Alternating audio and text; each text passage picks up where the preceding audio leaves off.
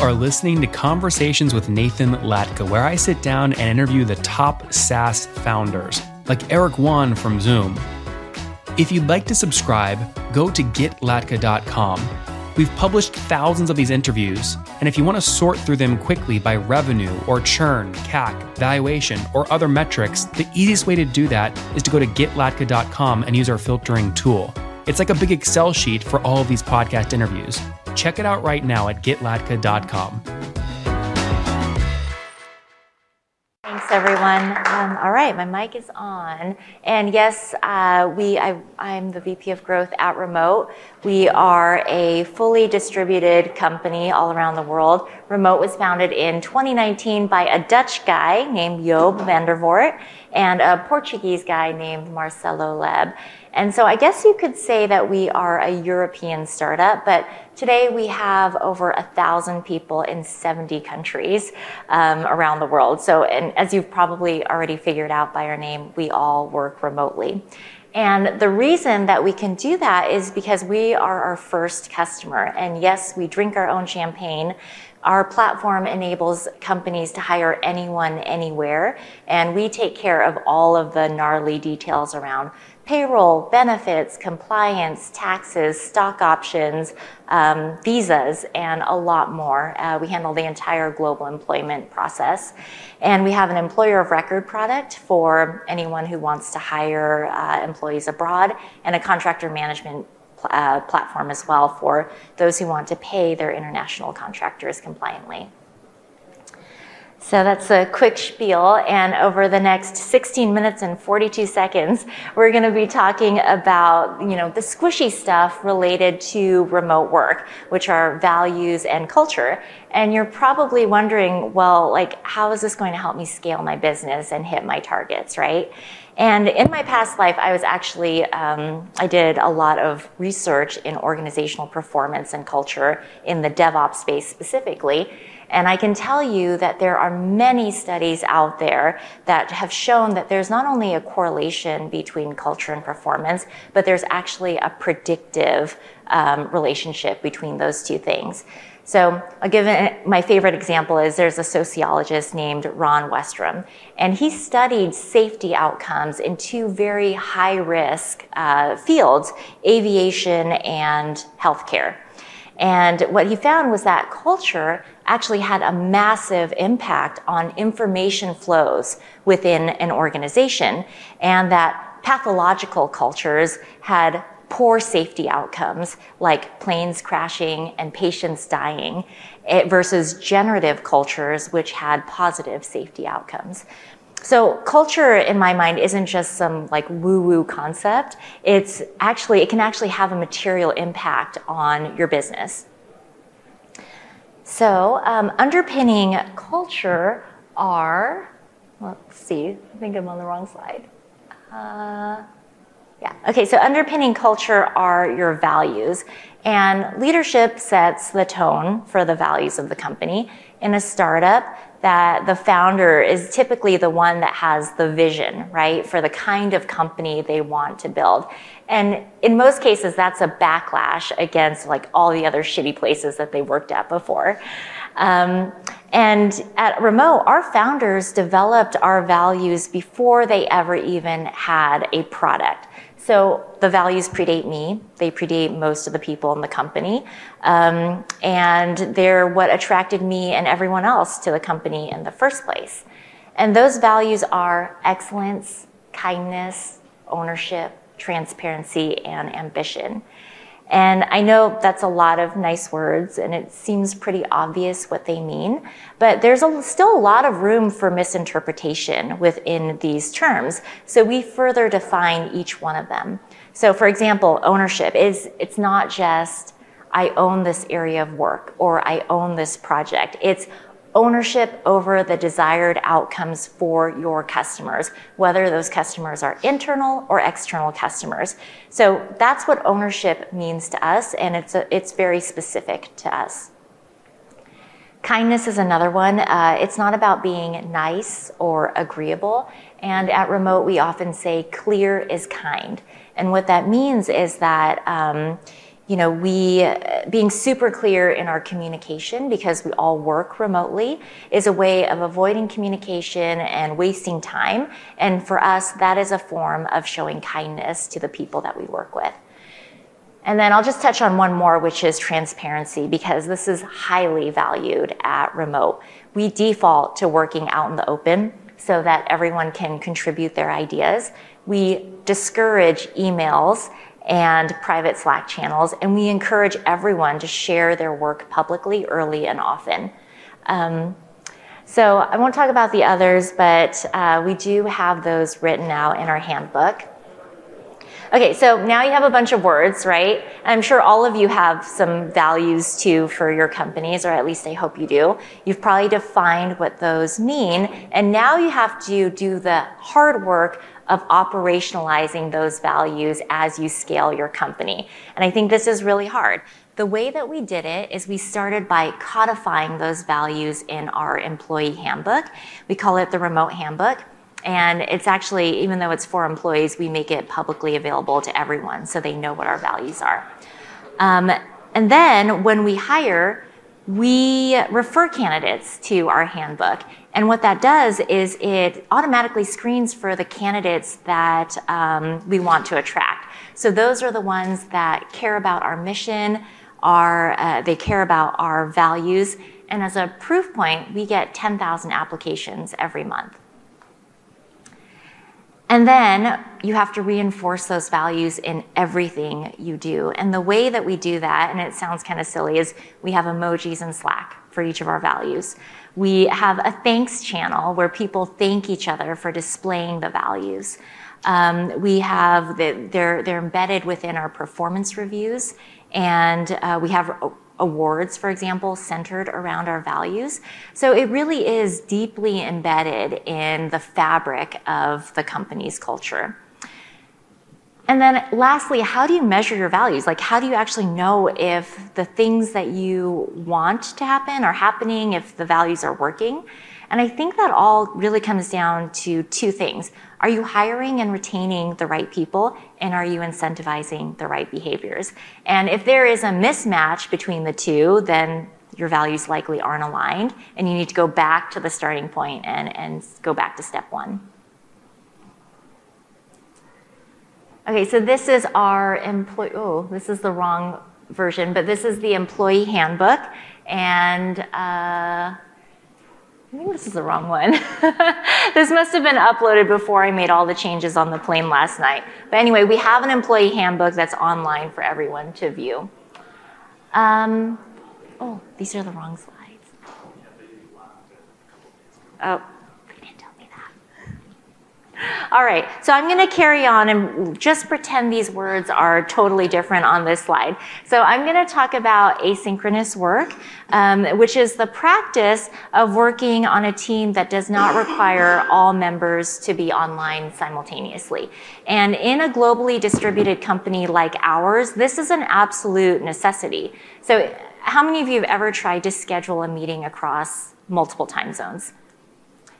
Incredibly painful. Like you can never get APAC and EMEA, you know, on the same call. It, it's always it's you can only do two regions at a time. You can never do all three, um, and so it's it's awful, right? And if we had to have meetings to get something done or to make a decision, we would never be able to move at the pace that we need to move at. So we believe that working async allows for maximum productivity and flexibility for all of our team members. But to work async, um, you, you have to be really relentless about uh, transparency and documentation. So the three things that really power async work are excellent written communication. We always default to collaborating async in public channels and Slack. And the fact that it is public actually forces people to be really thoughtful about how they communicate with each other. Um, we have a bias towards action. We don't wait for decisions to be made. We move forward with the best information that we have, and we pivot when we need to. And then autonomy and trust, I think these are really key to honestly any healthy uh, company. But we, you know, because we screen for our values and we hire based on values, we trust people to deliver on outcomes and we trust them to work autonomously. Um, now, async doesn't mean that we never have meetings. Uh, we, but our goal is to actually avoid meetings as much as possible. And our CEO will even call us out if he thinks we're having too many meetings. And he asks us all the time to kill meetings. So when a meeting is called for, however, we do strive to ha- practice really good meeting etiquette. And I think this is a discipline and it's an important one. So there's always an agenda. Maybe there's a pre read that's shared out the day before. The meeting is always recorded and the outcomes and next steps are documented and followed up on. And finally, we have a really strong culture of documentation. And I would say that in a remote environment, documentation is really everything, right? We use Notion um, because it's really low friction to adopt. Literally anyone can create a page, and that acts as our collective memory space. Um, the downside of, of Notion and really any other tool, there's no perfect tool for this, um, is sprawl, but that's just the trade off that we're willing to accept in order to improve transparency across the business. And our motto is always search first, ask questions later. So being kind also means trying to find the information yourself and not making someone else do the work for you. And if it's not documented, you document it. So everyone's, everyone's responsibility is to keep our documentation nice and tidy. And these slides aren't going to be right, so I'm sorry. Um, but the next part is about building culture. And um, even in a globally distributed company like ours, social connection is still really important. It's a critical need for us. And as leaders, it's really important to be deliberate about creating those social connections amongst your teams. So one thing that we did early on on my team is something called a personal share. And that's where we had, you know, we had our all hands meetings and one person would share something personal about themselves, often like a story about their life. Um, and what it does is it really helps you connect with that person on a deeper level, understand how their experiences have shaped them, and it builds empathy um, with your team members. And so it was. It, it's also just really fun because we have really interesting people um, at the company, and we get to see a little bit of their lives. And we also encourage coffee chats um, so others can get to know each other around the company. And we take the time to do social activities as a team. This is super hard when everyone is all around the world in different regions. Um, so you do have to be deliberate about it. And I think the most important thing is to be inclusive of all the regions. Like we only have a few people in APAC right now, but we always try to make sure that we have something built in for the APAC folks. Um, fostering community remotely is another key thing. We have concentrations of team members in certain cities and some of the bigger cities, so they often meet up when we have a lot of digital nomads at our company, for example, and they travel and they like to meet up with each other as well. I'm going to meet someone for lunch today who I've worked with for over a year and a half, never met in person, and we're meeting for the first time today. But even if you can't meet up in person, I think there's still ways to foster community online. And for better or for worse, Slack is kind of our remote office. And um, we have a lot of social channels, and it always delights me to see all these social channels and the activity around them. So we have channels for coffee, for cycling, for music, various women's groups, and these are where people from all over the place can connect on things that matter to them. And then the last thing is we talk a lot about work life balance. We want to flip the script on that. We talk about life work balance at remote and integrating work into your life. Um, and the reason for that is because in a remote first environment, it can be really hard to switch off when all of your colleagues are working in different time zones. And so, as leaders, I think it's really important for all of us to encourage setting boundaries, between work and personal life and to model that behavior ourselves um, as an example, and to also continue to be relentless about async work. So I want to leave you, I don't know if the slide is in here, but I want to leave you with um, kind of a, a, final thought. So there's a lot of debate right now about how to maintain culture in a remote environment. And we've seen lots of CEOs of big companies saying they want everyone to come back into the office because it will improve culture. And I always wonder like improve culture for whom? So we recently launched our remote workforce report. It's on our website and we found similar to a lot of other remote work reports out there, that when you have a fully remote company, productivity, engagement, retention, and employee satisfaction, they all go up in, in those companies. And we know that remote work can be a huge boon to your business if you cultivate the right culture and practices around it. And so that's part of our mission is to enable people to you know lead better lives to have more opportunities and we believe that remote work really enables that. So I've got two minutes left now. I think i, I did pretty well with my timing. Does anyone have any questions? Yeah any questions with the couple minutes that we have? Yeah one. Um, yeah. whether it's activity tracking or productivity or how are you making sure, you know, we're in a situation where I'm just starting to find out more and more there's so many people that just aren't working. Like, and maybe, I mean, how do you deal with that? Or how do you make sure, without being too onerous of people's time, that they're producing?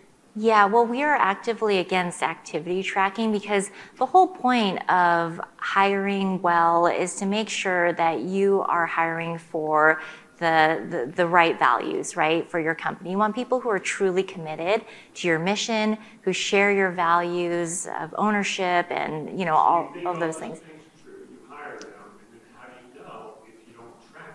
Well, we, we look only at outcomes. So we don't track the time spent on the screen. We only look at the outcomes that the individuals are producing. And so, you know, we have performance periods, for example, and we encourage all of our managers to have regular one on ones and to make sure that those outcomes are being delivered. But in a company like ours, there's no hiding you know, because everything is so transparent and everything moves really quickly. And so if people aren't delivering, it's pretty apparent like early on. And so that's kind of how we manage it, but we don't have explicit employee tracking or productivity tracking. I don't think those things really work. So again, it goes back to are you hiring the right people and are they aligned with the values of the company? If not, maybe you need to relook at those values. All right. Thanks a lot, Alana. Appreciate it. Yeah. Thanks so much, All right. everyone. Thank you.